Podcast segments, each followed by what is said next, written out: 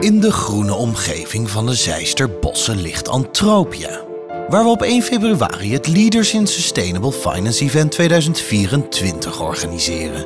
Meer dan vijfenzeventig organisaties uit alle hoeken van de financiële wereld nemen deel om te spreken over de belangrijkste uitdaging van de mensheid ooit: duurzame transitie. En wat is de rol van de financiële sector daarin?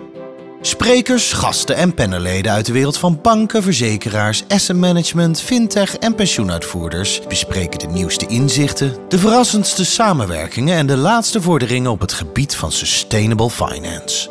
Zo ontvangt moderator Twan Huys onder meer Laura van Geest, bestuursvoorzitter van de A F M, David Knibbe, C E O van N N Group, Maarten Edixhoven, C E O van Van Lanschot Kempen, Leonique van Houwelingen, C E O van Aon, Nadine Klokke, C E O van Knab, Peter Jacobs, C E O van I N G Nederland, Jeroen Rijpkema, C E O van Triodos. Klopt die lijst? Dat kan haast niet. Ja, zeker. Ongelooflijk.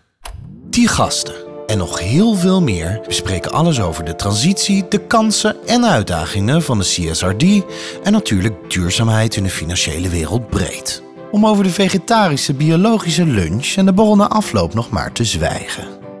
We zien je graag op één februari bij het Leaders in Sustainable Finance Event tweeduizend vierentwintig. Alle informatie vind je terug op leadersinfinance.nl slash events.